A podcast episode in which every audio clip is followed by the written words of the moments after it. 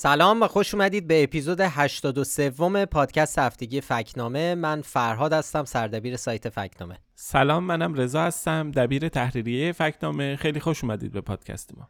خب قبل از شروع این قسمت مثل هر هفته برای شنوندهایی که ممکنه فکنامه رو نشناسن یه توضیح بدم که سایت فکنامه سایت درستی سنجی یا فکت چکینگ کار ما اینه که درستی گفته ها و خبرها رو بررسی می‌کنیم و در آخرم بهشون نشان میدیم. نشانهای ما هم از درست نادرست نیمه درست میرن تا گمراه کننده و شاخدار. این هفته مثل چند هفته گذشته قرار فکچک هایی رو مرور کنیم که مربوط به وقایع ایرانه. چند تا فکچکی که مربوط به وقایع همین چند روزه و چند تا سوژه هم که نشون میدن جریان تولید و بازیافت خبرهای فیک چطوری داره تو این هفته رونق می‌گیرن. به طور گسترده به خصوص شبکه های اجتماعی باش مواجه میشیم. حالا به مرور میریم جلو درباره تک تکشون صحبت می‌کنیم. روز چهارشنبه 4 آبان مصادف بود با چهلمین روز کشته شدن محسا امینی و چهلمین روز اعتراضات سراسری که در ایران در جریانه. حالا بجز تظاهرات گسترده ای که همه جای ایران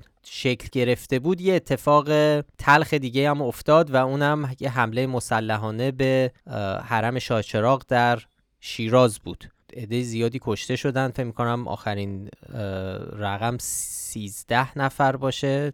یه چیزی بین 13 تا 15 نفر به نظرم. کشته و تعداد زیادی هم زخمی. بلا فاصله بعد از منتشر شدن این خبر خب خیلی از گمان زنی ها رفت به این سمت که آیا واقعا این کار داعشه یا نه. به خاطر اینکه خب داعش هم گفته میشه که مسئولیتشو به عهده گرفت. ولی خب یه سری ابهاماتی اینجا بود که حالا ما بهشون می‌پردازیم. این خیلی واقع جدیدیه یعنی هنوز ما در حال بررسیشیم و احتمالا تو روزهای آینده نتایج بیشتری رو منتشر می‌کنیم. ولی یکی از چیزهایی که باعث ابهام شده بود و خیلی حرف زده میشه الان دربارهش ماجرای یک اطلاعیه که به نقل از خبرگزاری اعماق که نزدیک به داعشه منتشر شد در شبکه اجتماعی به عربی که خبر این حمله رو کار کرده بود و یه جورایی مسئولیتش رو بر عهده گرفت و مسئولیتش رو بر عهده گرفته بود. یه چیزی که خب خیلی از کاربرا بهش اشاره کردن تاریخی بود که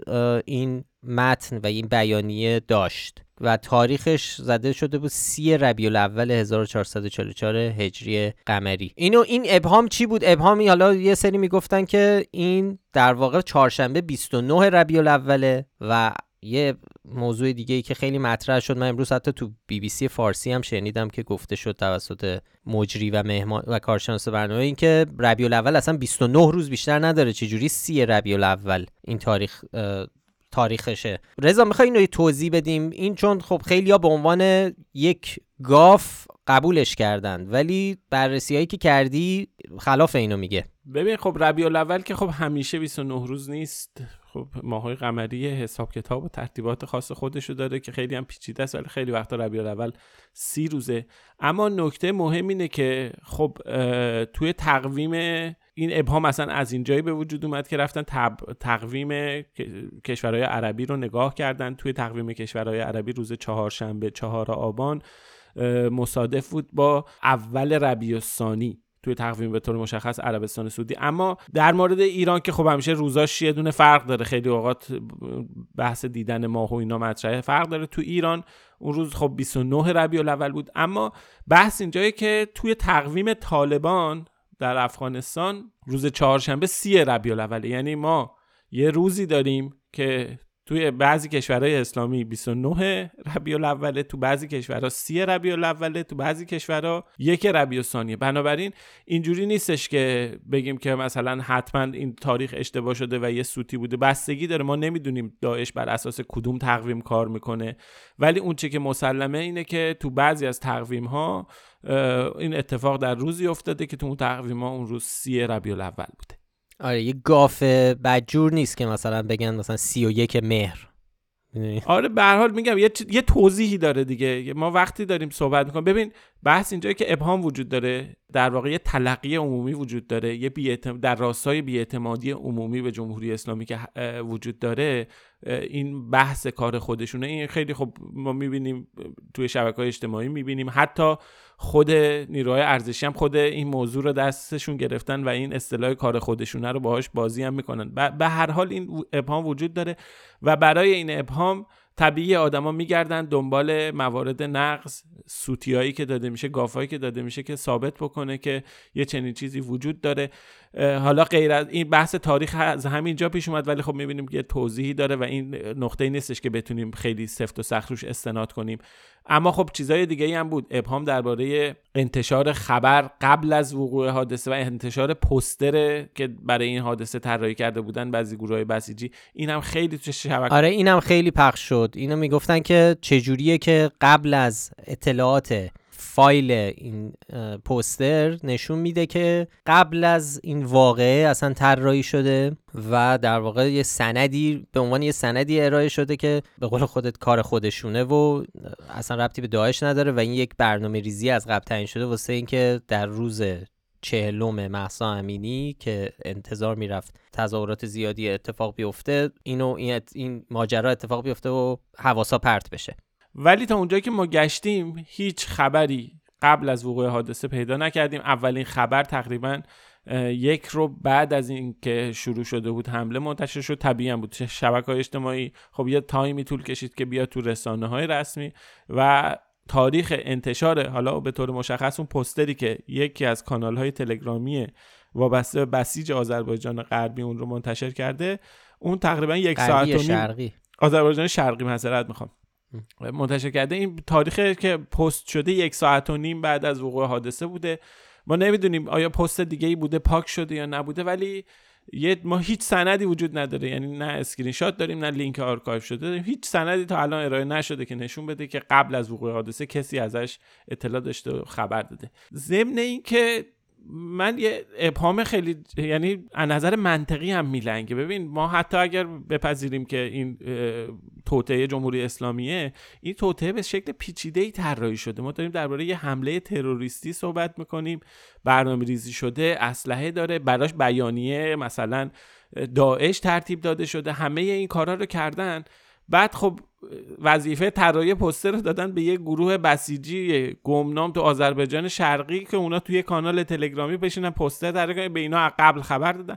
یه ذره منطقی اگه فکر بکنیم یه چنین چیزی هم بعید و دور از ذهن بره. به هر حال برای عملیات پیچیده حتما توقع اینه. یعنی احتمال اینه که یه برای طراحی پسترش هم یه پلن پیچیده ای داشته باشه. خب شاید این خودش نمی‌تونه علت این باشه که یعنی اصلا آمدانه گروه تبریزی این کارو بکنن که بگن که این خیلی خودجوش و چیز بوده از مرکز نیومده. نمی‌دونم. من میگم من, من تصور من نظر منطقی اینه که یه چنین پروژه‌ای اگر که طراحی میشه انقدر باید حرفه‌ای و انقدر در واقع حساب شده و برنامه ریزی شده باشه که تعداد آدمایی که بدونن محدود باشه پراکنده نباشه فکر اخبارشو کرده باشن. همون جوری که فکر مثلا درست کردن بیانیه داعش رو کردن متنش رو آماده کردن همه اینا گرافیکش آماده همه اینا رو آماده کردن خب طراحی پسترش هم آماده می‌کردن دیگه. حالا نمی‌دادن که یه گروه بسیجی حالا کوچیکی توی تبریز که برای خودشون پوستر طراحی می‌کنن و اینا. اونا حالا مثلا اونا هم خبر داشته باشن. اگه اونا خبر داشته باشن خب احتمال اینکه یه چنین عملیاتی لو بره خب میره بالا دیگه. منظورم اینه که نمی‌خوام اینجا تاکید بکنم ولی از نظر منطقی هم یه چنین استدلالی به نظر من خیلی استدلال محکمی نیست به اضافه اینکه هیچ سندی وجود نداره. اون اطلاعاتی که درباره metadata ی عکس منتشر کردن اون هم چیزی رو اثبات نمی‌کنه. خب metadata فایل ما نمی‌دونیم که دقیقا این چیزی که بحث این که این ساعتی که داره نشون میده ساعت local روی دستگاه. ما که امتحان کردیم ساعت local یعنی metadata رو کنترل چک کردیم با ساعت انتشار پست همخونی داره.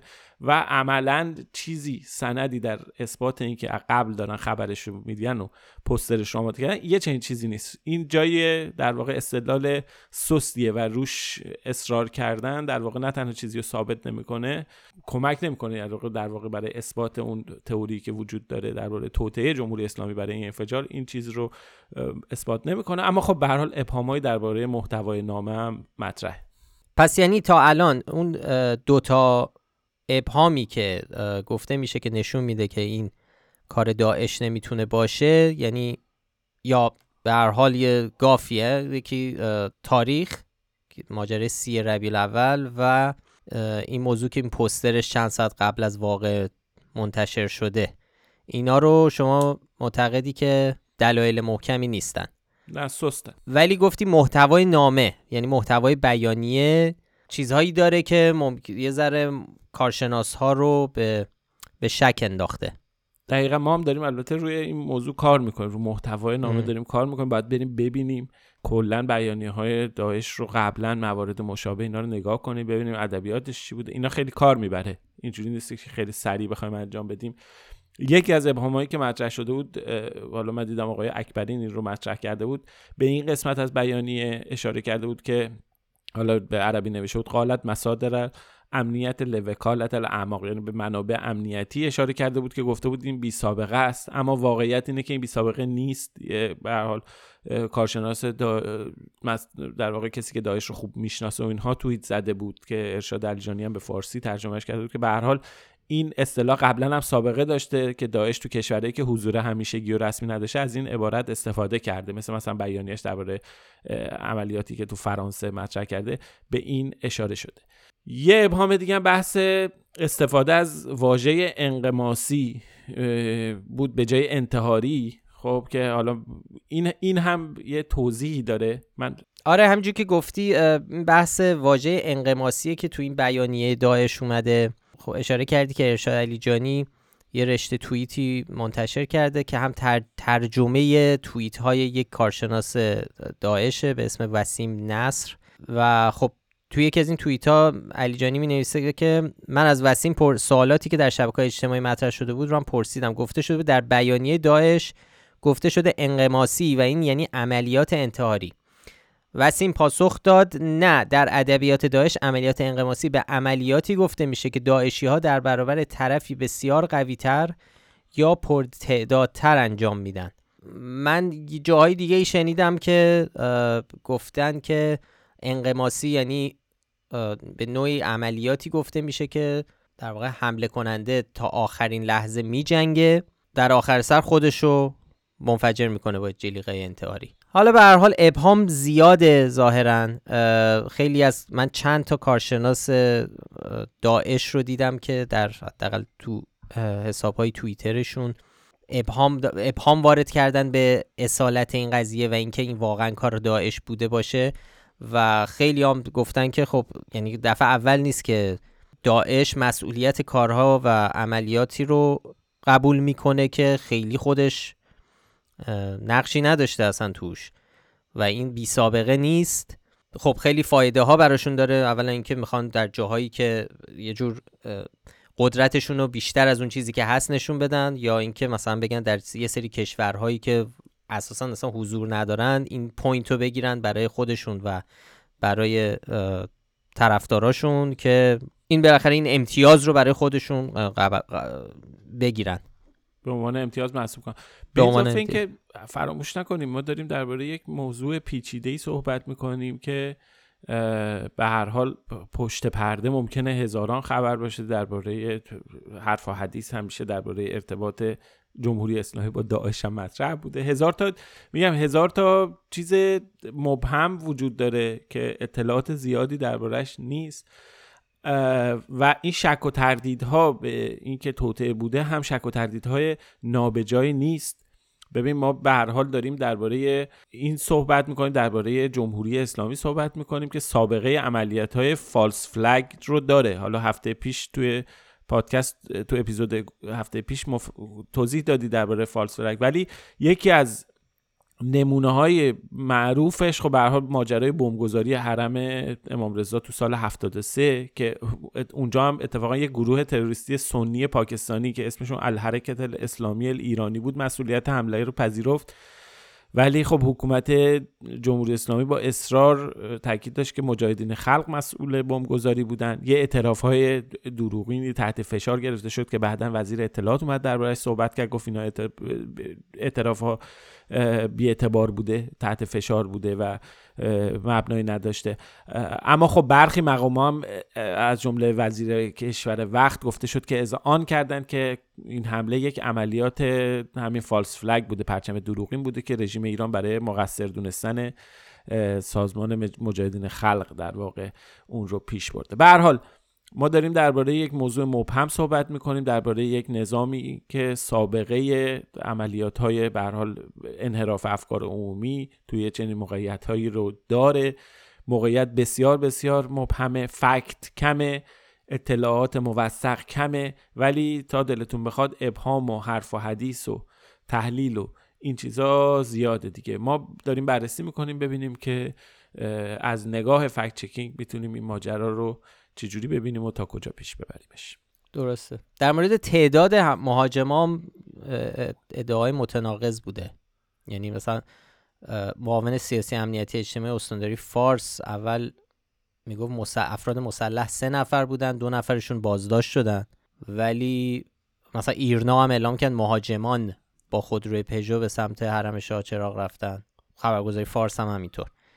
ولی خب الان مشخص شده که یک نفر بوده و مخصوصا با فیلم هایی که از تلویزیون هم پخش شده درباره یک مهاجم داریم صحبت می‌کنیم. خب اینم فکر کنم تو بیانیه داعش هم از مهاجمان استفاده شده بیانیه داعش هم مهاجمان بود. آره. ولی چیزی که نشون داره داده میشه اینه که یک نفر لاقل تیر اندازه ولی خب بریم سراغ یه سری فکچک ها ایشالا حالا ما احتمال تو روزهای آینده شاید تا وقتی که این پادکست منتشر بشه یا ساعتهای بعد از اینکه این پادکست منتشر میشه ما اطلاعات بیشتری داشته باشیم و منتشر کرده باشیم. ولی خب الان ما در حال کار رو این موضوع هستیم. این چیزایی که تا الان به نتیجه حالا نتیجه هایی که الان گرفتیم این بحثاس بوده. این چیزایی بوده که الان گفتیم. خب رضا بریم سراغ فکت چک هایی که روی سایت منتشر کردیم. خب مطالبی که این هفته منتشر کردیم اولین مورد که میریم سراغش مطلبی بود درباره راهپیمایی 22 اکتبر در برلین که در حمایت از مردم ایران و اعتراض ها برگزار شد. خیلی باستاب زیادی هم داشت توی رسانه ها و توی افکار عمومی خب ما به طور خاص رفتیم سراغ خبرگزاری فارس و گزارشی که از این راهپیمایی منتشر کرده بود و چند تا ادعایی رو که توی این گزارش مطرح شده بود بررسی کردیم و دیدیم که اطلاعات نادرستی بودن و دونه دونه بهشون پرداختیم. همینطوره. موارد زیادی تو گزارش های فارس مطرح شده بود درباره راهپیمایی که سی مهر اتفاق افتاده بود در برلین. مثلا اینکه می‌گفتن برای راهپیمایی غذا و وسیله ایاب زهاب رایگان در نظر گرفته شده بود. خب این ادعا بی اساسه. هیچ سندی هم منتشر نکردن که از کجا اینو گفتن. برگزار کننده هم چنین چیزی نگفته بودن. ولی خب نشونایی هست که این خبر نادرست چطوری بهش پرداخته شده. مثلا عبدالله گنجی مدیر مسئول مؤسسه همشهری یه توییتی نوشته بود که البته بعدتر پاکش کرد. ایشون عکس یه آگهی رو گذاشته بود. آگهی مربوط به کوپنهاگ پایتخت دانمارک بود. گفته بودن که همون روز راهپیمایی ساعت پنج صبح با اتوبوس حرکت می‌کنیم به سمت برلین و هزینه بلیت رو به همراه میوه، آب و یک عدد ساندویچ 700 کرون اعلام کرده بودن. آقای گنجی دور این عدد رو خط کشیده بود نوشته بود از همه جای اروپا 700 کرون پول میدن. بعدم گفته بود که این تجمع مربوط به مجاهدین خلقه و از این صحبت دیگه. خب به طور مشخص این ادعا درست نبود. اون 700 کرون پول بلیتی بود که افراد باید پرداخت می‌کردن. به هر حال برای هزینه رسیدن به برلین. نه اینکه 700 کرون پول بدن اونا. پایینش هم یا مثلا ایاب زاور رایگان باشه. پایینش هم شماره پیپل گذاشته شده بود که کسایی که می‌خوان مسافرت کنن با اون گروه بتونن پول رو پرداخت کنن. ایشون ولی اشتباه متوجه شده بود ظاهرا. و نوشته بود که این پولیه که به افراد داده میشه. یعنی این قبل از اینکه فارسی رو بنویسه این ادعا مطرح شده بود توی سوشال آره تو توییتر هم زیاد اینو نوشته بودن. البته همونطور که گفتیم آقای گنجی توییت رو پاک کرد که خیلی تازگی داره. معمولا ایشون حتی وقتی متوجه میشه توییتاش اشتباهه زیاد ما ندیدیم پاک کنه. ولی خب دیگه احتمالا متوجه شده که اشتباه کرده. ولی فارس یکی دو جا تو گزارشش به طور واضحی این ادعا رو مطرح می‌کنه. گزارش رو هم تا الان که اصلاح نکرده. خب مورد بعدی چی بود توی این گزارش؟ مورد بعدی تعداد شرکت کننده ها بود. اینو هم سریع بگیم. خب خب پلیس برلین در ساعت اولیه این راهپیمایی برآورد اولیش 37 هزار نفر بودن و اینو اعلام کرد. ولی تو ساعت 5 به وقت محلی یعنی 6 و نیم عصر به وقت ایران که راهپیمایی با حد اکثر افراد در حال برگزاری بود این عدد رو به روز کرد و گفت 80 هزار نفر. البته خبرنگار دویچه وله اعلام کرده بود که 100 هزار نفر هستند. ولی حالا جدایی از اینکه چند نفر بودن ادعای فارس این بود که پلیس عدد نهایی رو همون 37 هزار نفر اعلام کرده و بر اساس اون داشت می‌گفت داره یعنی ادعا رو می‌کرد که تعداد زیادی نبودن و ولی خب این گفته نادرسته ما لینک ها و عکس ها رو هم تو مطلب گذاشتیم و می‌تونید بیشتر اونجا ببینید فارس تو این گزارش از عبارت کم تعدادم برای توصیف این راهپیمایی استفاده کرده بود که خب البته کم تعداد و پرتعداد اینا عبارت نسبی هن به خصوص بله. برای گرد هم اومدن حالا یه تعدادی افراد توی محوطه شهری خب حالا به هر حال ما داریم با یه عبارت نسبی سر و کار داریم. درسته.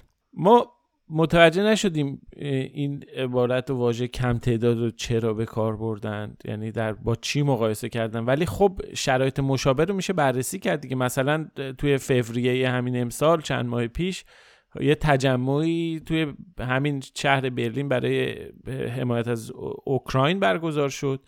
که خب دقت بکنیم اونجا مسئله حمله روسیه به اروپا مطرح بوده.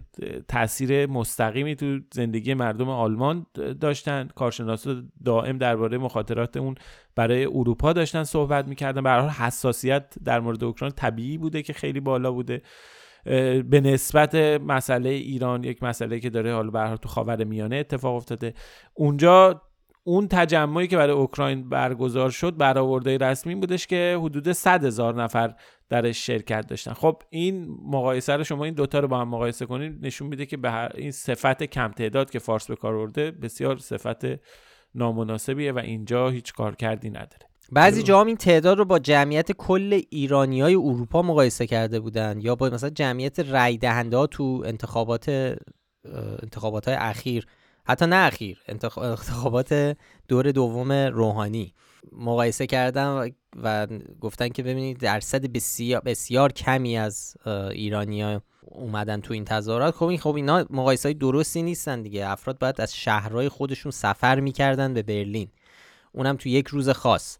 این رو نمیشه با رأی دادن مثلا مقایسه کرد. کما اینکه خب خیلی هم حالا احتمالا این داریم درباره رأیگیری چند سال پیش 6 سال پیش حرف می‌زنیم. بله. که لزوما خب هر کسی که اون موقع رأی داده الان هم طرفدار حکومت نیست کما که کسایی که اون موقع رأی می‌دادن هم لزوما طرفداری حکومت نمی‌تونست معنی بده. خلاصه اینو نمیشه با رأی دادن مقایسه کرد. شاید مثلا اگه یه تجمع فرضی در حمایت از جمهوری اسلامی در برلین برگزار می‌شد و مثلا سه برابر این جمعیت حضور پیدا می‌کردن بعد می‌شد گفت خب این راهپیمایی کم تعداده یا مثلا نسبت به پتانسیلی که می‌تونست بیاد مخالفان حکومت جمهوری اسلامی تعدادشون کمه. حالا به به نظر میسه این واژه کم تعداد خیلی خوشایند نبوده این تجمع برای خبرگزاری احتمالا با این واژه مقدار خشم و اینها رو خواستن نشون بدن. چون واقعا همونجور که گفتی موضوعیتی نداره و در مقایسه با موارد مشابه واقعا این واژه هیچ شعنی بله. نداره استفاده ازش. بله آخه ارزش آخه خیلی مقایسه اشتباهیه دیگه. ما تعداد رأی های ریاست جمهوری در خارج از کشور رو باید بخوایم بگیم مقایسهش کنیم با تجمع برلین که باید همه حضور فیزیکی می داشتن بعد سفر می‌کردن اون خب مسئله بعدی چی بود؟ مسئله بعدی هم که مطرح شده بود این بود که به اتباع خارجی برای شرکت تو این راهپیمایی پول داده بودند و فارس اینو با عبارت شنیده ها در واقع مطرح کرد که شنیده ها گفته میگن که حاکی از اینه که به اتباع خارجی پول دادن. مشخصا اشاره می‌کنه به اتباع آفریقایی و پناهندگان سایر کشورها از جمله اوکراین. این هم ادعای بی اساسیه خب تو این راهپیمایی افراد مختلفی از جمله ایرانی ها و غیر ایرانی ها حضور داشتند. اینجا مثلا راهپیمایی پاسپورت که چک نمی‌کردن بگن حتما citizen فلانجا باید باشی وسط خیابون تو برلینه.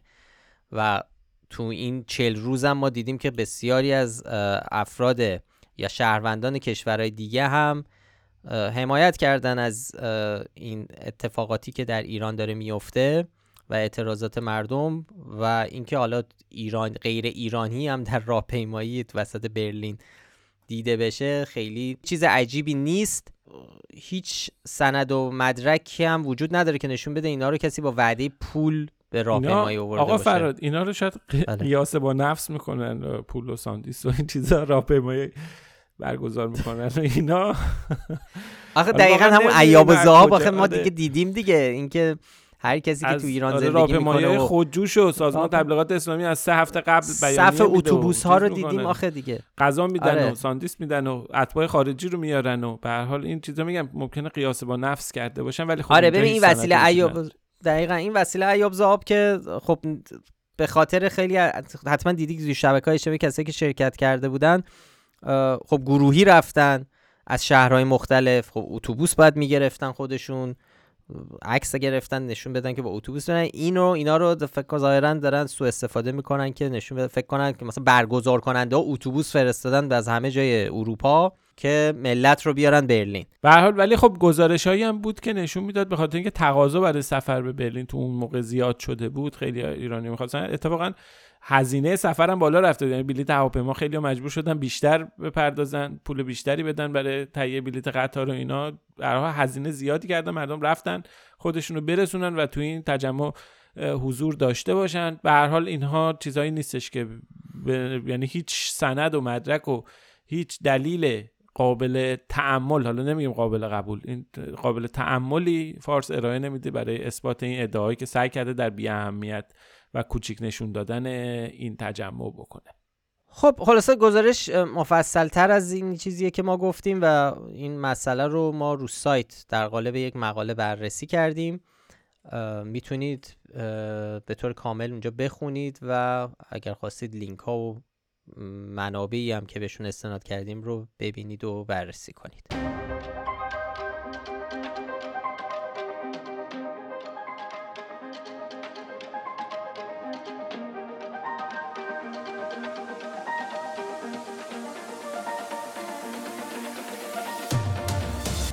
یه مسئله دیگه که در هفته گذشته بهش پرداختیم. موضوع حادثه زندان اوین بود. آتش سوزی که رخ داد و درگیری هایی که در خود زندان و بیرون زندان اتفاق افتاد. بله حدودا دو هفته از این واقعه میگذره. خب طبعا به دلیلی که دسترسی آزاد به زندان و به حال افراد و شاهدان اینی و اینها خیلی محدوده. ما هم محدودیت های زیادی داریم برای فهمیدن اینکه بدونیم اونجا دقیقا چه اتفاقی افتاده. ولی خب چیزی که در دسترس ماست روایت های مختلفی که تا کنون منتشر شده. خب بخشی از این روایت ها روایت های به حال روایت های هستش روایت های غیر رسمی عمدتا تو شبکه های اجتماعی و اینها مطرح شده. ولی خب یه تعداد خیلی زیادی هم ما روایت منابع رسمی رو داشتیم. رسانه های داخلی ایران رسانه های در واقع جمهوری اسلامی عمدتا از جنس فارس و تسنیم و خبرگزاری میزان قوه قضاییه و اینها. به هر حال یه روایت صدا و سیما اینها روایت های خیلی زیادی درباره این ماجرا ارائه کردن. ما مفصل هفته پیشم توضیح دادیم که داریم روی اوین کار می‌کنیم. خیلی هم ازمون خواستن. تو همین پادکست هم توی همین Castbox هم برامون کامنت گذاشته بودن که اوین رو بررسی بکنیم. ما واقعا وقت زیادی روش گذاشتیم. 20 تا روایت رو ما از اول تا آخر بازخوانی کردیم با دقت بررسی کردیم و سعی کردیم توش بیایم و فکت ها رو ببینیم چیه ابهام ها رو ببینیم چیه تناقض ها رو ببینیم. خب به هر حال ابهام هایی وجود داره. خیلی خلاصه بخوایم بگیم ابهام هایی هست که نشون میده این روایتی که در واقع روایت قالبی که خط روایی که رسانه های حکومتی و منابع رسمی دنبال کردن برای ماجرای اوین بخواد به دلیل این ابهام ها قابل استناد نیست و خیلی معتبر نیستن. خب این ابهام ها رو می‌خوای یه مرور بکنیم رضا؟ آره ببین خب ماجرای اول این بودش که به هر حال اسناد و شواهد قطعی وجود داره که نشون میده که ای از این ماجرا پیش از وقوعش مطلع بودن. خب خیلی شنیدیم. قبل از اینکه این اتفاق بیفته چند ساعت قبلش یک سری حسابای کاربری تو توییتر خبر دادن که صدای آژیر زندان در اومده هلیکوپتر رفته. ما نمی‌دونیم اینا کیان. منابع هر دو طرف در واقع اون رو متهم می‌کنن مخالفان جمهوری اسلامی میگن اینا توییت های افراد نزدیک به نظام و طرفداران جمهوری اسلامی میگن نه اینا نشانه این که توطعه قبل کردن و مخالفان قبل برنامه ریزی کرده بودن برای آتش سوزی و درگیری تو زندان. به هر حال هیچکی مسئولیت این اکانت ها رو بر عهده نمی‌گیره. اما مسئله اینجاست که ما می‌دونیم که بر اساس روایت های رسمی که منابع حکومتی منتشر کردن ما می‌دونیم و مطمئنیم که مسئولان زندان و جمهوری اسلامی از چند روز قبل از این ماجرا از واقع خبر داشتن. خب دقیقا چه جوری ما به این اطمینان رسیدیم؟ ببینید چند تا منابع از جمله نماینده های مجلس عضو کمیسیون امنیت ملی چند تا سایت خبری چند تا یعنی از این سایت های داخل جمهوری اسلامی گفتن این رو به سراحت گفتن که مسئولان زندان از چند روز پیش خبر داشتن ماجرای مهدی هاشمی و تمدید مرخصیش مطرح شده بود. اولین بار یاسر هاشمی توی کلاب هاوس مطرح کرد ولی بعد فرزندان اکبر هاشمی رفسنجانی. بله بله فرزندان اکبر هاشمی رفسنجانی. اینا رو به هر حال این ابهام مطرح شده بود و این من نماینده مجلس هم نماینده حالا چیزی هم نبودن بی ارتباط هم نبودن. عضو کمیسیون امنیت ملی بودن که همیشه جزء منابع امنیتی به شمار میرن. بله. حرفاشون به هر حال از اون منظر باید نگاه بشه. اینها به این مسئله اشاره کردن و تایید کردن و گفتن ما خبر داشتیم یعنی زندان مسئولان زندان خبر داشتن قرار اتفاقی بیفته و برای جلوگیری از اون این کارو کردن. اما هیچکی توضیح نداده که چرا اگه اینا خبر داشتن خب چرا جلوش رو نگرفتن نذاشتن اصلا این اتفاق رو نتونستن جلوگیری بکنن. یه چنین به حال یه چنین ابهامی وجود داره یکی از ابهامهای خیلی مهم و کلیدیه. یه ابهام دیگه بحث اینه که به حال ویدیوهایی که منتشر می‌شد صدای انفجار به طور واضح شنیده می‌شد توش. خب هیچ توضیحی توی روایت های رسمی درباره این داده نشده.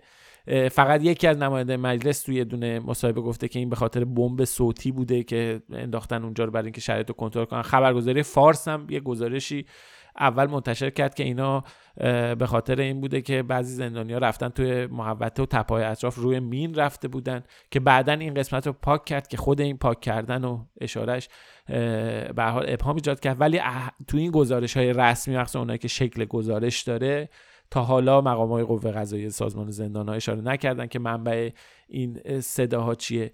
به هر حال توی ویدیوهایی که اون شب از بیرون زندان گرفته شده صدای خیلی واضحی از تیراندازی و انفجار شنیده میشه که تا الان توضیح رسمی دربارش داده نشد.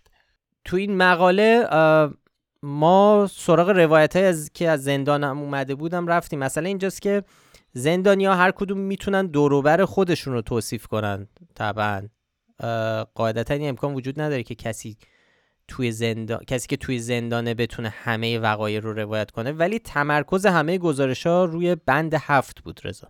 دقیقا دقیقا. توی گزارش رسمی هم یعنی گزارش منابع حکومتی هم منتشر کردن اونجا هم در واقع تاکید روی بند هفت خیلی جالب هم است که توی این گزارش رسمی بعضا به این بند لقب بند ارازل و اوباش دادن. خب چنین چیزی تو تقسیم بندی های زندان وجود نداره. خب به زندانی های سرقتی ما می‌دونیم اونجا هستن ولی این واژه و این اصطلاح و اینها توی تقسیم بندی رسمی که نیستی چی خیلی متعارف هم نیست که به اون بند بخوام بگم. ولی نکته اینه که تو این گزارش های رسمی به بندهای دیگه هم اشاره شده. مثلا گزارش اولیه تصنیم درباره درگیری در بند 6 داره صحبت می‌کنه که خیلی فاصله زیادی هم داره با بند 7 و 8 یعنی اینکه سرایت کرده باشه به اونجا یه ذره عجیبه. تو بعضی روایت های غیر رسمی صحبت از بند چهار هم شده که اونم فاصله زیادی داره.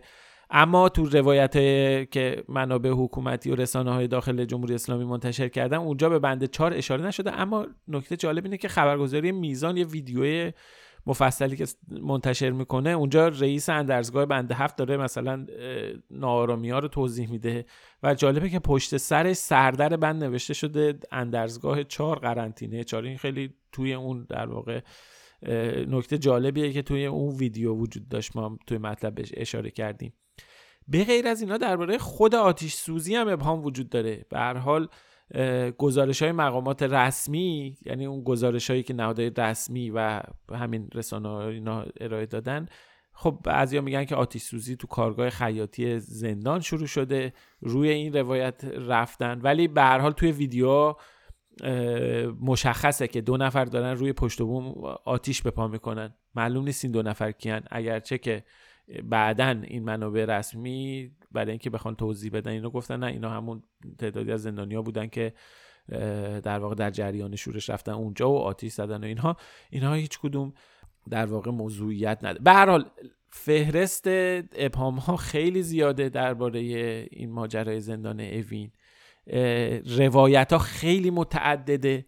شما اینا رو بعد روایت ها همجور که به بعضیش اشاره کردیم زد و نقیزه روایت آزاد به اون معنی ما نداریم. ما چند تا در واقع گذاره باید بیایم گزارش افراد مختلف. یعنی یه گروه مستقلی کاش که یه روزی درست بشه.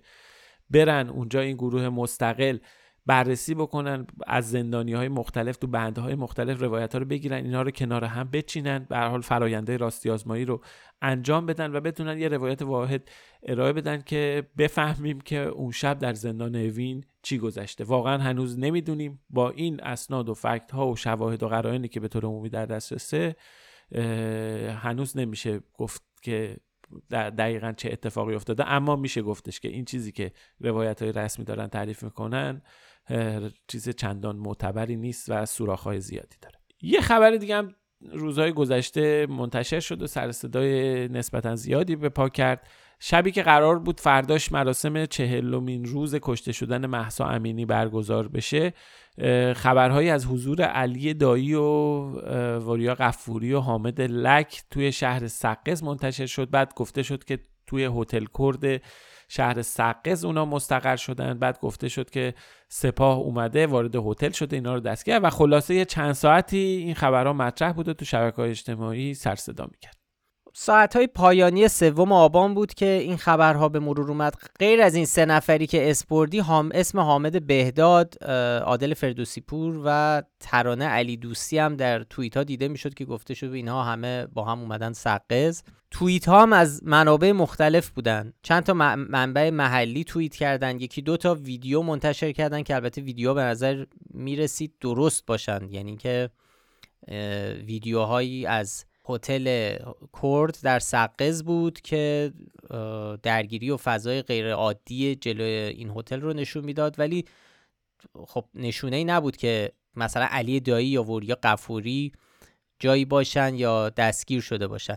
یکی از بیشترین توییت هایی که دیده شد مال اکانتی بود به اسم Out of Context فارسی که خیلی فعاله و نوشته بود سپاه پاسداران علی دایی و علی لک منظورش حامد بود به اشتباه نوشته ظاهرا را رو بودن و به مهمانسرای دولتی منتقل کردن تف به شرفتان ترسوها تف به ذاتتان. این توییت هم هنوز هست. سی و سه هزار تا هم لایک خورده حدود ده هزار بارم ریتویت شده. خب ما داشتیم این جریان رو بررسی می‌کردیم به مرور. بله. کم کم رسانه هم شروع کردن به تکرار این خبر. حساب توییتری هنگا که خودشونو دیدبان مستقل حقوق بشر کردستان معرفی می‌کنند به این خبر اشاره کرده.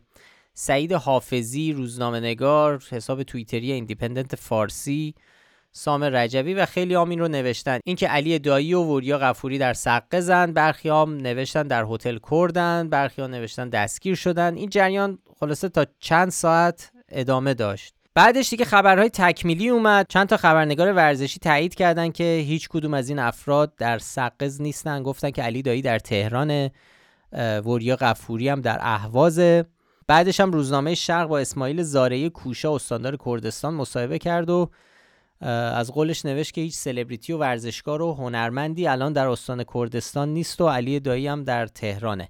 البته ما استناد ما خب طبعا به استاندار کردستان که نمی‌تونیم استناد کنیم برای ثابت کردن فیک بودن همچین موضوعی چون خب زینف طرف.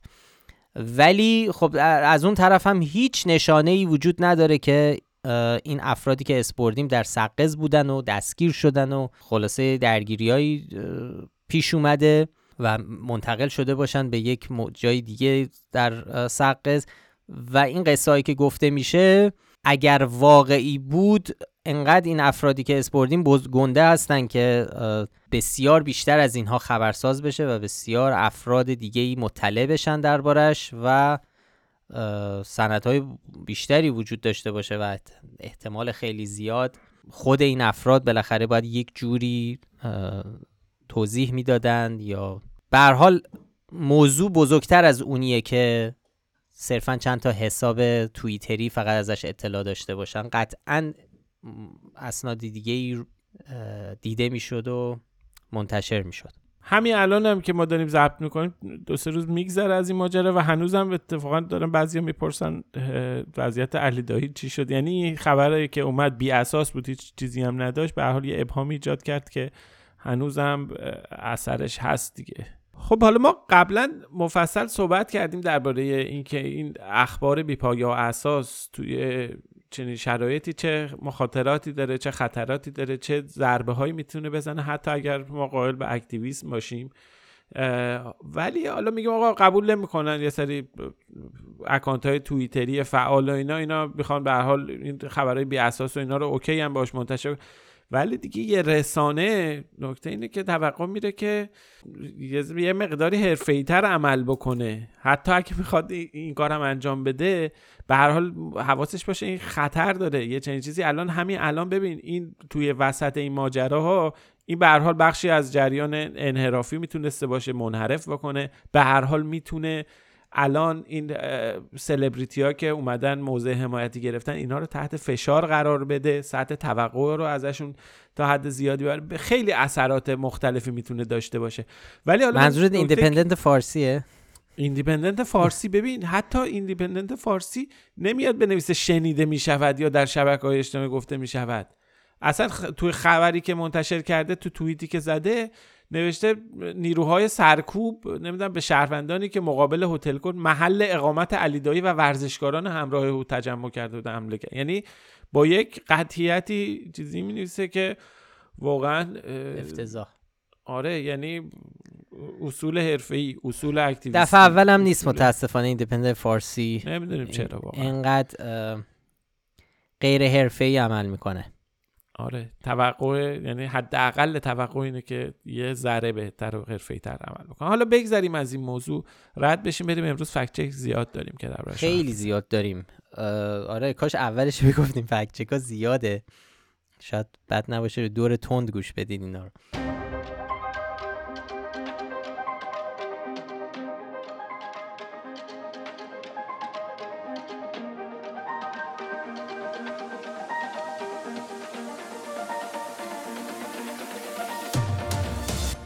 دو تا فکچک دیگه داریم که اونا مربوط به اعتراض های سراسریه و هر دوشون یه جورایی مرتبط با دانش آموزان در ایرانه و اعتراضاتیه که دارن انجام میدن این روزا. صدها ویدیو و عکس تو این چند هفته تو این زمینه منتشر شده. نشون داده میشه که به خصوص دخترهای دانش آموز در خیابون و در مدرسه ها علیه جمهوری اسلامی شعار میدن و خب باستاب خیلی زیادی هم داشته. یکی از این نمونه قضیه هنرستان دخترانه شهید صدر در تهران که خب خیلی خبرساز شد و ظاهرا کار پلیس ضد شورش کشیده به اونجا و چند نفر رو راهی بیمارستان کرده. نیروی انتظامی خب این تکذیب کرده این اتفاقات رو در این هنرستان و ادعا کرده که درگیری در مجاورت هنرستان دختران صدر اتفاق افتاده و میان تعدادی از ارازل و باش یعنی هیچی نبوده.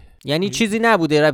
ارتباطی به اعتراضات نبوده و یه سری ارزل و باش اونجا درگیری خودشون بوده. اصلا ما هیچ نقشی نداشتیم و خب. قصه ربطی به قصه سیاسی نبوده. این یکی از آسون ترین هایی بود که ما انجام دادیم. خیلی خب واضح و مشخص بود. نه تنها حالا فیلم ها و تصاویر و اینها بود نه تنها شواهد و قرائن و روایت شاهدان عینی زیادی رو ما داشتیم بلکه علی تیرگر معاون مرکز اطلاع رسانی آموزش پرورش یعنی همون روابط عمومی آموزش پرورش هم دربارهش صحبت کرده بود. یعنی قشنگ اونم توضیح داده بود گفته بود که موضوع سر همراه آوردن گوشی تلفن همراه بوده. مدیر مدرسه اومده. به حال بعد دانش آموزان اون در واقع این روایت رو تایید کرده. یک مقام رسمی دولتی. بعد گفته که دانش آموزا اعتراض کردن. درگیری شده. خانواده اومدن. و بعد بعدش حالا اومده اونم یه مطرح کرده. گفته انعکاس خبر فوت دانش آموز در رسانه ها باعث موج سواری شده و از این حرفا اینا رو زده. ولی به هر حال اصل خبر رو وزارت آموزش پرورش تایید کرده. اظهارات پزشک پزشکان بیمارستان لغمان هست که به هر حال دو تا دانش آموز اونجا منتقل شدن بعد از درگیری ها. به هر حال اینا و رد کردن یعنی این ادعا رد کردن ادعای نیروی انتظامی که واقعا خیلی تلخه ولی خنده داره که میگه که هیچ اتفاقی اونجا نیفتاده. مستاق یه گفته شاخداره که ما هم بهش نشانه شاخدار دادیم. درسته. یکی دیگه هم در مورد حسین اشتری فرمانده کل نیروی انتظامی کشوره که گفته ما در کشور سی میلیون دانش آموز داریم که طبق آمار فقط یک درصدشون اقدام به اعتراض کردن. 110 هزار مدرسه در ایران است که در 50 مدرسه اعتراض بوده. این هم نشان نادرست گرفت رضا. دقیقا نشان نادرست گرفت. خب خیلی هم ساده است. اون قسمت ادعایی که میگه چند نفر معترضن چند درصد معترض دانش آموزا معترضن یا چند تا مدرسه درگیر اعتراض بودن اینا رو غیر قابل فکت چکه. اینا رو ما نمی‌دونیم بر چه اساسی اون میگه یک درصد یا 50 تا مدرسه. واقعا الان اینا غیر قابل فکت که با اطلاعات اما اون قسمت اول که میگه سی میلیون دانش آموز داریم اون به طرز عجیبی غلطه. چون واقعا ما کل تعداد دانش آموزان با احتساب دانش آموزان بزرگسال دانش, دانش آموزان مدارس استثنایی و پیش دبستانی کلا زیر 16 میلیونه. که حالا ایشون معلوم نیست بر اساس آمار رسمی خود ایران. بله بر اساس آمار رسمی. اما نکته جالب هم اینه که این قسمت از گفته های آقای اشتری سردار اشتری از توی سایت تصنیم که این خبر رو نقل کرده بود منتشر کرده بود حذف شده. ولی خب خیلی رسانه ها اومدن عینا اون رو نقل کردن و ما مطمئنیم که حذف شده. متاسفانه نسخه آرشیو شدهش رو نداریم و متاسفانه فیلم صحبت های اشتری رو هم نداریم. و نمی‌دونیم دقیقا این اصطلاح رو گفته یا تسلیم و خودش این عدد رو نوشته نه ولی این خبر چون پیچیده بود زیادم بازتاب داشت. همه جا هم نوشته بودن سی میلیون دانش آموز. لازم بود که ما بیام بگیم آقا سی میلیون نیست. این قسمت حد فرض نهاد جمله ایراد داره. چه برسه دیگه کلیتش و گزارش هم کاملا زیر آره. سوال می‌بره و نادرستش می‌کنه. اینم دومی فکت چک درباره با موضوع دانش آموزا. یه فکچک دیگه ای که داشتیم و می‌تونیم بخش اول پادکست رو یعنی بخش خبرهای روزهای اخیر رو باش تموم کنیم ادعایی بود از باز هم دوباره باید اسم ببریم از عبدالله گنجی مدیر مسئول روزنامه همشهری که این بار درباره اعتراف سنتکام به شکست پروژه آشوب در ایران اشاره کرده.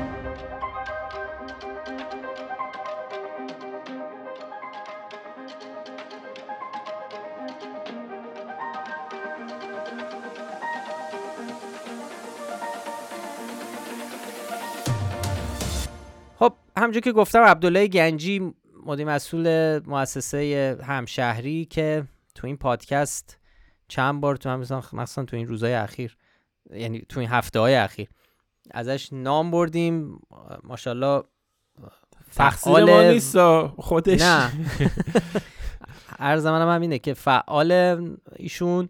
و خب سمت مهمی داره به عنوان یک یکی از رئیس یا در واقع گرداننده یکی از مدیران شاید پرتیراژ ترین رسانه ایران یا نشریه ایرانه که خب سمت کمی نیست و انتظار بیشتری ازش میره به عنوان خبرنگار. به هر حال فعاله و حرفاش هم خوب پخش میشه این ور اونور ایشون یه ادعایی رو از قول سنت کام که حالا کوتاه شده سنترال کامنده و حالا در واقع ستاد فرمانده مرکزی ارتش ایالات متحده آمریکایی که خب حوزه فعالیتش هم خاورمیانه و آسیا مرکزیه. آقای گنجی می نویسه که سنتکام شکست پروژه آشوب ها را به پنتاگون اعلام و به برآورد اشتباه خود از وضعیت ایران اعتراف کرده است. این حرف بسیار نادرسته ادعای بی اساسیه و ما هم فکت چکش کردیم و رضا الان لطف می‌کنه برامون توضیح میده. بله. اینو البته فقط گنجی هم نگفته. روزنامه جوان واسه سپاه اینو نوشته که قبلا گنجی مدیر مسئولش اونجا هم... مدیر مسئول این روزنامه. آره. نه آقای گنجی نه در واقع تو گزارش روزنامه جوان به هیچ منبعی اشاره نشده. خب ما نمی‌دونیم از کجا اومده. ما رفتیم خیلی هم اخباری که در رسانه ها منتشر شده رو زیر رو کردیم هم اسناد و بیانیه های رسمی سنتکام و هرچی که تو سایتش بوده آخرین بیانیه رسمیش درباره ایران مال 28 سپتامبر 2022 یعنی مال بیش از یک ماه پیشه که اونجا هم گفته بودن درباره بحث حمله سپاه به کردستان عراق و اینا صحبت بوده و اینکه خود سنتکام در جریان حمله یک پهپاد ایرانی رو ساقط می‌کنه. خب ما خیلی گشتیم دیگه رفتیم سراغ منابع مختلف مفصلم تو سایت نوشتیم چنین چیزی وجود نداره که اونجا به طور رسمی خود ستاد یا اینکه فرماندهان ستاد در این باره چیزی گفته باشن بگن که ما در مورد ایران اشتباه کردیم شگن نه. مطلقا یه چنین چیزی وجود نداره. یه گزارش توی این همه چیز پیدا کردیم که ژنرال مکنزی فرمانده پیشین سنتکام که اونجا فقط یه اظهار نظری کرده بود گفت حمایت علنی از اعتراضای مردم ایران نتیجه معکوس داره و حکومت رو در سرکوب مردم جریتر می‌کنه. خب اینو این ربطی نداره به این چیزی که عبدالله گنجی گفته. حالا صرف نظر از اینکه این در واقع تحلیل فرمانده پیشین قبلی سنتکام چقدر درسته یا غلطه ربطی اون چیزی که عبدالله گنجی و روزنامه جوان ادعا کردن نداره. ما همش نادرست دادیم. خب اینم از بخش اول پادکست که سعی کردیم خیلی سریع و خلاصه فکت چک های خبری رو مرور کنیم. ولی چند تا فکت چک هم داشتیم که مربوط لزوما مربوط به اعتراضات جاری در ایران نبود. یه مقدار کلی تر بودن و روی سایت خب بهشون مفصل پرداختیم و لازمه که اینجا هم تا جایی که ممکنه یه ذره دربارشون صحبت کنیم. اولین فکت چک ادعای وزیر امور خارجه جمهوری اسلامی درباره ارسال پهپاد به روسیه بود که خب این روزا در جهان هم خیلی خبرساز شده. همونطور که گفتم خب این مسئله به طور مستقیم ربطی به اعتراضات در ایران نداره ولی خب بی ارتباط هم نیست و یکی از سوژه های مهم این روز هاست بله به حال این موضوع همونجور که گفتی خیلی حساسیت برانگیز شده. توی رسانه های زیاد بهش می‌پردازن. حالا اینم بگیم که فقط هم این صحبت حسین امیر عبداللهیان نیست همزمان با اینکه اتهام ها درباره ارسال پهپاد از سوی ایران به روسیه شدت می‌گیره مقام های جمهوری اسلامی و مقام های مختلفی در سطوح مختلف اومدن و تکذیب کردن و گفتن که ما با روسیه به حال همکاری داریم اما سلاح و پهپاد برای اوکراین نفرستادیم این سیاست ما نیست که خب این حرف نادرسته. ولادیمیر زلنسکی رئیس جمهور اوکراین خب میگه که این پهپادها یکی دوتا نیستن ایران صدها پهپاد به روسیه داده. این مسئله رو قبلا جک سالیوان مشاور امنیت ملی آمریکا مطرح کرده و مطرح کرده بود گفته بود که استناد کرده بود به اطلاعاتی که از حالت محرمانه هم خارج شده و گفته بود که جمهوری اسلامی ایران آماده است چند صد پهپاد رو به روسیه بده. چند روز بعدش هم کاخ سفید های منتشر می‌کرد که نشون می‌داد پرسنل ارتش روسیه حداقل دو بار برای بررسی و آشنایی با پهپادهای شاهد به پایگاه شهید کریمی توی کاشان سفر کردن. ولی دیگه به مرور تصویرها و شواهد زیادی منتشر شدن که نشون میدن پهپادهای ایرانی به خصوص شاهد 136 در اوکراین هستن. ما حالا عکس ها و شواهد رو تو سایت فکنامه تو مطلب مفصلی که نوشتیم منتشر کردیم. به این راحتی نمیشه انکارشون کرد. به حال داریم درباره یک وسیله نظامی صحبت می‌کنیم که خب وجود خارجی داره و میشه دیدش ازش عکس و فیلم گرفت. خب به هر حال این مشخصات این پهپادها این تصاویر این مشخصاتی که اومده از وضعیت فیزیکیشون از شکل بالشون بگیر نوع موتورشون حتی کارکردشون اینکه چجوری صدای جدن اینا دقیقا منطبقه با مشخصات فنی که تا الان از پهپادهای ایرانی منتشر شده. هیچ جای دیگه ای نگفته شده که این پهپادا نمونه اینها رو کشور دیگه ای جای دیگه ای ساخته یا روسیه قبلا داشته. خب ما می‌دونیم که اطلاعات و فکت ها و در واقع مشخصات فنی سلاح ها و تجهیزات نظامی معمولا میاد منتشر میشه. خیلی کارشناس مسائل نظامی زیاد میان درباره این مسائل صحبت می‌کنن. مشخصه وقتی که یه عکسی رو از یک وسیله پرنده خاصی نشون میدن. به حال یک سری آدمای هستن که می‌دونن میگن بیا این عکس دقیقا منطبق با تصویری که قبلا فلان موقع خبرگزاری تصنیم در سال فلان منتشر کرده بود. درباره این در با این اسم به این اینا کاملا مشخصه.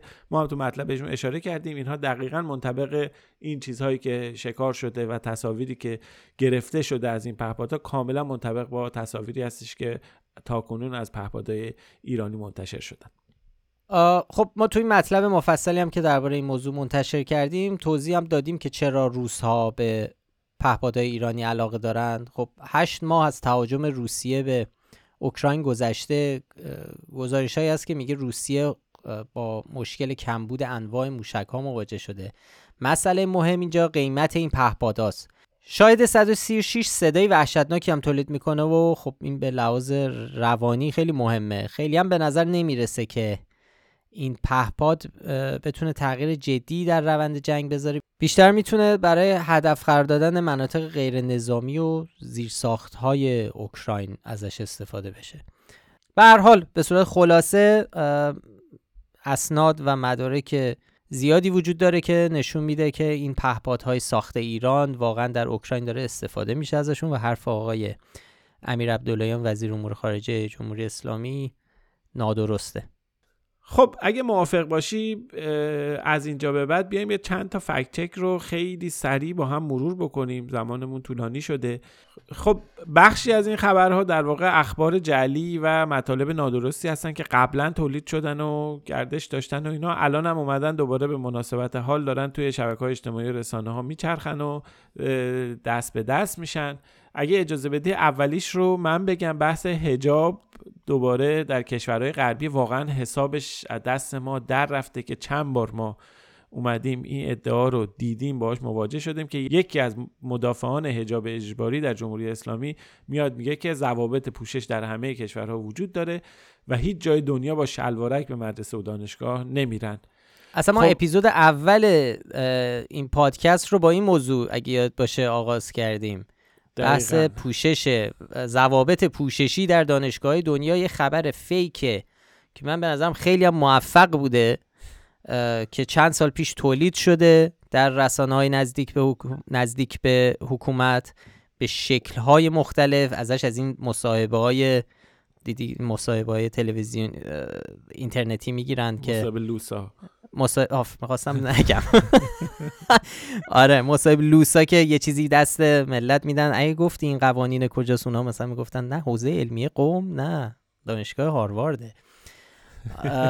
این قصه آره این که ما یه مطلب مفصلی هم نوشتیم و تک تک این ادعاها واسه قوانین پوششی دانشگاهی که اسم برده بود رو بررسی کردیم و بهش نشان شاخدار دادیم.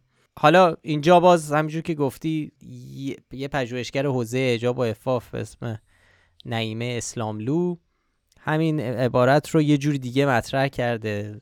ظاهرا این به قدری در این جمع های نزدیک به حکومت چرخیده که من فکر می‌کنم خودشون واقعا باور کردن چون کم تکرار نشده. اینو به عنوان یه فکت باور دارن و دارن ارائه میدن. ببین اصلا ولش کن ما دلیلش رو الان وقت همه رو نگیریم. بخوایم دلایلش رو توضیح بدیم بگیم کجا دارن یا نه. ما همین یه دونه عکسی که گذاشتیم برای این مطلب از صفحه اینستاگرام دانشگاه هاروارد برداشتیم گذاشتیم. این خانم گفته هیچ کی با شلوارک مدرسه نمیره. همین عکس هستش. حالا شما دوست داشتین اینستاگرام هاروارد رو یه نگاهی بکنید. هاروارد اینستاگرام مثلا حسابش رو نگاه بکنید. مفصل عکس هستش که در واقع برای رد کردن این موضوع اساسا هر دانشگاه غربی می‌تونید برید اینستاگرامش رو ببینید مگر اینکه تازه حتی در بیشتر مواقع حالا تازه بعضی از دانشگاهی که یه سری ضوابط یه جوری کمی دارن دانشگاه مذهبی هن دانشگاه مسیحی هن مثلا. تازه همونا هم اون قوانینی که این دوستان میگن رو ندارن. ولی خب شما دانشگاه های غیر مذهبی دنیا رو غربی همه رو برید ببینید. اینستاگرام همه دارن همه از محوطه دانشگاه فعالیت هایی که دانشجوها می‌کنن عکس می‌ذارن و خودتون می‌تونم که گفتی اصلا نیازی به فکت چک نبود. ما هم در واقع فکت چک نکردیم توییت کردیم و ارجاع دادیم به مقاله و مقاله هایی که در این باره قبلا منتشر شده. یه رشته توییتی نوشتیم در این باره. خب فکت چک بعدی بحث نظرسنجی درباره حجاب روزنامه کیهان یه مطلبی نوشت و مدعی شد که بر اساس نظرسنجی های یک مؤسسه معتبر 83 درصد خانم ها معتقدن حجاب یک ضرورت و ارزشه خب این که حالا کیهان که نگفته منظورش کدوم مؤسسه معتبره اما ما قبلا به اظهار نظرهای مشابهی که آدرس داده بودن به نمی‌دونم سازمان تبلیغات اسلامی اینا نشان نادرست دادیم. به هر حال این نظرسنجی ها معتبر نیستند. حداقل پنج دلیل وجود داره ما بهش اشاره کردیم. یکی اینکه داده ها و مشخصات فنیشون هیچ وقت منتشر نمیشن. اینه که یکی میاد میگه که نمی‌دونم فلان جای نظرسنجی انجام داد 87 درصد 53 درصد. یکی همین بحث نتایج زد و نقیزه که به افراد و مقام های مختلف میگن. شما یه گوگل بکنید می‌بینید که چه عدد رقم های مختلفی درباره اینها مطرح شده. نکته بعدی که اعتبار این نظرسنجی رو زیر سوال می‌بره این به اصطلاح نظرسنجی رو تعارض منافع است که نهادهای نظرسنجی کننده دادن سازمان تبلیغات اسلامی به هر حال می‌خواد گزارش عمل کرد بده میگه که ببین حجاب چقدر بهتر شده. در واقع او سازمان مناسبی نیست برای اینکه این نظرسنجی رو به تنهایی انجام بده در حالی که بقیه نهادهای مستقل میان. در واقع عدم امکان نظرسنجی آزاد توسط نهادهای تخصصی مستقل یه دلیل دیگه است که اعتبار این نظرسنجی رو زیر سوال می‌بره. و بعدی هم تناقض ادعا با شواهد و قرائن قابل مشاهده در جامعه است. یعنی شما نتایج نظرسنجی ها رو بذاری کنار مقالاتی که همین کیهان نوشته انتقاد کرده از وضعیت حجاب. گزارش سخنرانی های امام جمعه ها هر هفته میان به حال خیلی ناراحت اظهار ناراحتی می‌کنن خودشونو با آب آتیش می‌زنن که بگن وضعیت حجاب اینا رو بزنین کنار هم این تناقض رو می‌بینید. این دلایل به حال باعث میشه که ما بیایم و با اطمینان این چنین ادعاهایی رو رد بکنیم و بگیم که این قبیل آمارهایی که به عنوان نظرسنجی مطرح میشن غیر معتبرن و نمیشه بهشون استناد کرد. فکچه که بعدی که بریم سراغش باز هم مربوط به هجاب خب همونطور که می‌دونید اعتراضات اخیر جرقه ای که حالا هنوز خیلی باز خواسته ها بیشتر از این حرف ولی جرق... چیزی که جرقه زد جرقه این اعتراضات رو زد هجاب اجباری بود و گشت ارشاد. حالا در همین حین کازم موسوی نماینده اردبیل در مجلس یه حرف خیلی عجیب غریبی زد که خیلی هم پخش شد این ور. اونور و گفت که کریم بنزما ستاره فرانسوی تیم رئال مادید که اخیرا توپ طلا رو جایزه توپ طلا رو گرفت. آقای موسوی میگه که در واکنش به اعتراضات سراسری ایران از هجاب دفاع کرده و گفته هجاب از اصول اساسی اسلام است. ما بهش نشان شاخدار دادیم چون بنزما نه تو این مراسم نه جای دیگه اصلا درباره هجاب یا مسائل ایران صحبت نکرده. چیزی که ما فهمیدیم این بوده که منبع اصلی این نقل قول جعلی گزارشی بوده که دو روز قبل از اون سایت یه سایتی به اسم دیلی فوتبال که کارش خب انتشار اخبار ورزشی و پخش مسابقات زنده فوتباله منتشر کرده. خب نمی‌دونیم وابسته به کجاست این سایت ولی رضا شما رفته بودید پست های اینستاگرامی مدیر مسئولش رو دیده بودی؟ نشون میده که به وضوح طرفدار و هوادار جمهوری اسلامی و آره از این به اصطلاح آره. چیزای تمایلات ارزشیش خیلی پررنگه. و به حال این خبرم اولین جایی که اوورده اینه تو این وضعیت. بعد توی متن خبرم از واژه اختشاشات استفاده کرده که کلید واژه محبوب ایناست. بعد حالا خیلی جالب بود که برای فکت چک این موضوع خیلی رفته بودن عکس های شخصی حالا عکس های شخصی عکس هایی که از کریم بنزما در کنار حالا دوست دخترش و همسرش. همسرش حالا نمی‌دونم. اینا منتشر شد. اینا رو آورده بودن که خب نشون می‌دادن که این چقدر تناقض داره این ادعا با چیزی که مطرح شده. اما خب برای ما ما برای فکت چک باید بریم و بگردیم ببینیم و رفتیم گشتیم. خیلی هم مفصل گشتیم که آقا بنزما جای درباره فوتبال درباره حجاب حرف زده یا نه درباره حجاب حرف زده درباره مارمزون یه توییت هایی کرده تبریک گفته مارمزون اینا اومده ولی هیچ جا درباره حجاب حرف نزده. خب این از فکچک های با موضوع هجاب یه سری فکچک دیگه داریم که تم اصلیشون یا تم مشترکشون تصاویر ساختگی یا حسابهای کاربری ساختگی اولی رو رضا من بگم یا شما بگو شما بگو شما. خیلی خب اولی. اولی خب خیلی آسون بوده چون این چند روز مخصوصا بعد از تظاهرات ضد جمهوری اسلامی در برلین که حامد اسماعیلیون یکی از گردانندگان و برگزار کنندگانش بوده و فراخان اولیش رو داده بود.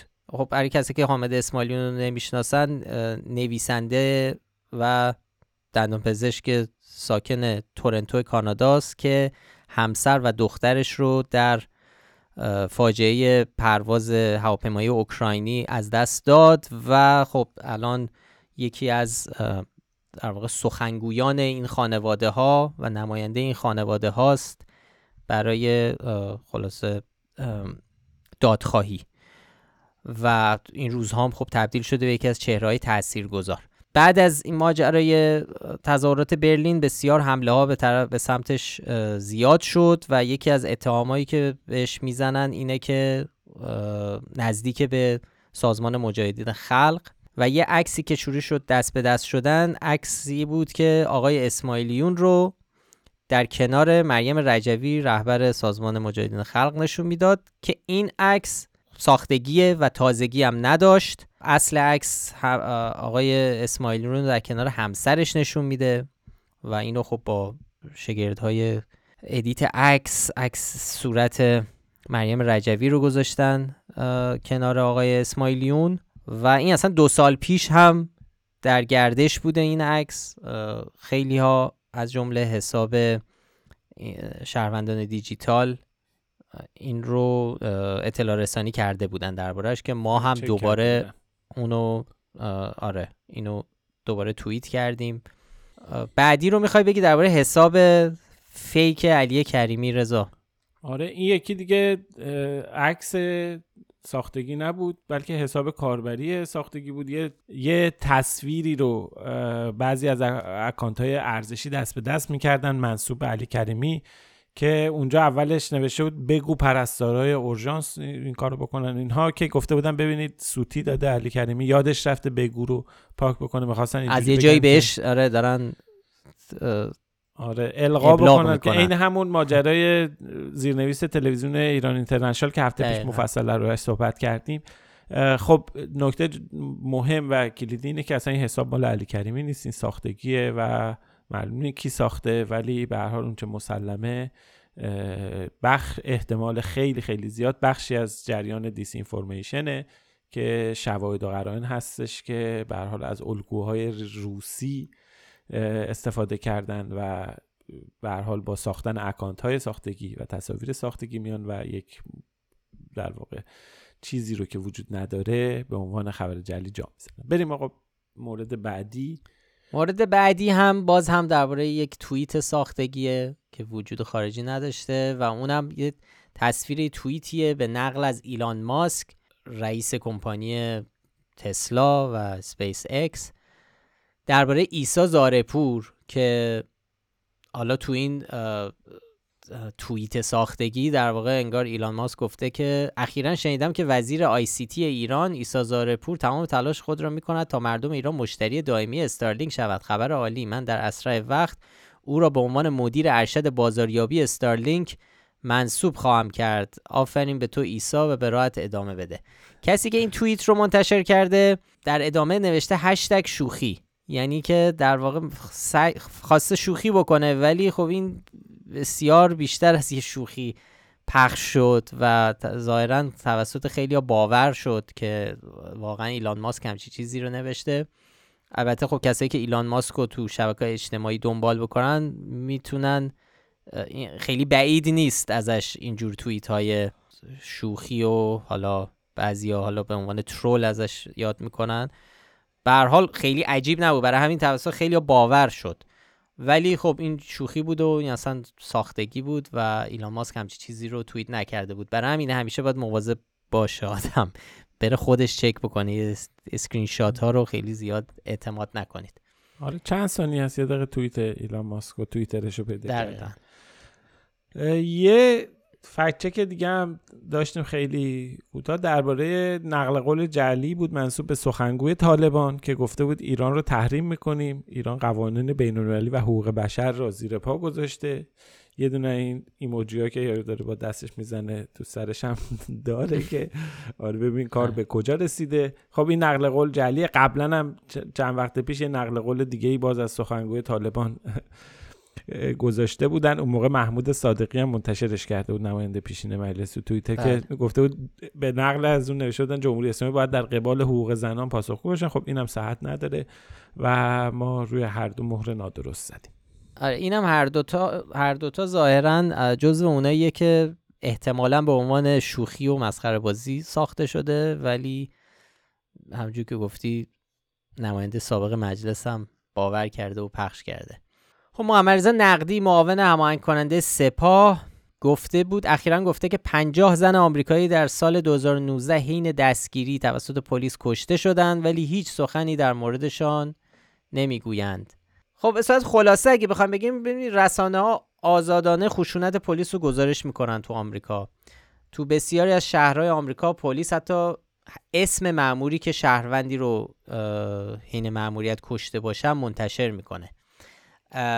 هم خشونت پلیس علیه شهروندا هم خشونت متهمان و مجرمان علیه پلیس به طور مجزام توسط سازمان های مدنی مردم نهاد انجیو و خب قوه قضایی ایالات متحده هم ثبت میشه و این وسط اینکه آقای نقدی میگه پنهان کاری میشه و کسی دربارش حرف می‌زنه این حرف نادرستیه. اصلا رسانه های جریان اصلی هم به این موضوع می‌پردازن. تحقیقات دانشگاهی روش انجام میشه. افکار عمومی و پژوهشگران حوزه اجتماعی اصلا در, در جریانشن. خب یعنی در واقع نه شکلش نه فرم واکنشه نه شکل اتفاقی که برای در واقع کشته شدن زنان افتاده و نه واکنش هایی که نشده هیچ شباهتی با اتفاقاتی که در ایران میفته نداره. این اولین بار نیست. قبلا هم ابراهیم رئیسی بعد از کشته شدن محسا امینی توی مصاحبه گفته بود که نمی‌دونم تو بریتانیا در طی یک هفته نمی‌دونم چند زن کشته شدن و اینها که اونجا بله. اینا نه از نظر شکلشون به هم اصلا هیچ ارتباطی ندارن کلا از هیچ جهتی مقایسه اتفاقاتی که در ایران میفته با اتفاقاتی که در آمریکا و انگلیس میفته و موارد خشونت پلیس خشونتی که بعضا منجر به قتل میشه اینا هیچ ارتباطی نداره هیچ شباهتی نداره و کلا این قبیل اظهارات گمراه کننده است و ما به اینم نشانه گمراه کننده دادیم.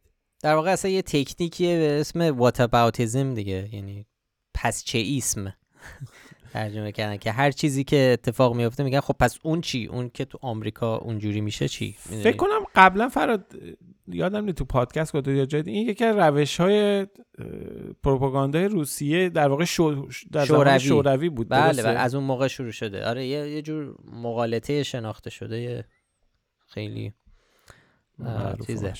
معروفه. آره تو ایران هم خب دیدیم که زیاد استفاده میشه. اگه فلان اتفاق میفته چرا می‌کشی آدم ها رو؟ تظاهر کنند تو پلیس آمریکا هم می‌کشه. یعنی یه جور که خیلی اوقاتش این مقایسه هم قیاس مع بعضی وقتا حالا ممکنه بله. مقایسه بکنی مقایسه یه چیزی شباهتی داشته باشه ولی در این مواردی که حالا نقدی گفته گفته مع واقعا اصلا بله. و غلطه اصلا. یعنی یعنی چی هیچ حرف نمی‌زنه؟ اصلا تمام مدت داره در مورد خشونت پلیس حرف زده میشه. خب فکچک آخر رو هم بگیم. رضا شما می‌خوای بگو اینو. خبرگزاری تصنیم گزارشی منتشر کرده و گفته ایران در سال جاری میلادی 21 کمین اقتصاد بزرگ دنیاست و قدرت اقتصادی آن بیشتر از 171 کشوره. خب خیلی ما این, این جنس فکچک رو خیلی داشتیم از خامنه ای که بله. می‌گفت 18 همه تا همین چند ماه پیش که گفتن ایران 14 همه اینا رو داشتیم. اینا هم همهشون استنادشون به گزارش های صندوق بینالمللی پوله که خیلی ساده و اینا بگیم که اینا جی دی پی ایران رو می‌خوان از ریال تبدیل کنن به دلار با 4200 تومن. صندوق بینالمللی پول این کارو می‌کنه که اونم بر اساس استانداردهای خودش و قواعد خودش این کارو می‌کنه. نمی‌تونه به خاطر یه دونه ایران که دلار چند تا نرخ داره این استانداردها رو به هم بزنه یعنی یا نمی‌خواد این کارو بکنه. و هر حال تو این هی باعث میشه که رتبه ایران بالا پایین بره. یه بار بشه 14 هم یه بار بشه 18 هم یه بار بشه 20 هم اینا اینا خب خیلی قابل استناد نیستن. ایران وضعیتش خیلی متاسفانه بدتر از این هاست. ما کافیه که فقط همین اعداد صندوق بین‌المللی رو به جای این 4200 تومن بیایم قیمت روز دلار رو بیایم حساب بکنیم. می‌بینیم که تا یک هفتم یک هشتم سقوط می‌کنه ارزش GDP و ایران رتبهش میاد زیر 50 اصلا یه چیز بله. عجیب غریبی میشه. خلاصه ما به اینم نشانه گمراه کننده دادیم. خب اینم از اپیزود 83 خیلی ممنون که پادکست فکتنامه رو میشنوید. اگه پیشنهادی به ذهنتون رسید یا نظری درباره کار ما داشتید حتما در Castbox تلگرام اینستاگرام و توییتر برامون کامنت بذارید. ما همه این کامنت ها رو می‌خونیم هرچند ممکنه نتونیم نرسیم به همه همشون جواب بدیم. مخصوصا این روزا که حتما می‌تونید حس بزنید چقدر سرمون شلوغه. ولی خیلی ممنون از ممنونیم ازتون بابت نظراتتون. خیلی خوشحال میشیم اگه این پادکست رو به بقیه هم معرفی بکنید. برای پیدا کردن ما کافیه اسم فکنامه رو به فارسی یا انگلیسی در همه app های پادکست جستجو کنید.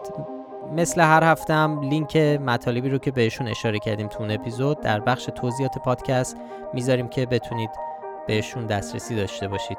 تهیه کننده این پادکست افشین صدریه و هیلا نیکو هم مدیر هنریشه که کاورها رو برامون طراحی می‌کنه. آدرس سایت ما است فکتنامه dot com. وقتتون بخیر و تا هفته دیگه خداحافظ. مراقب خودتون باشید. خدا نگهدار.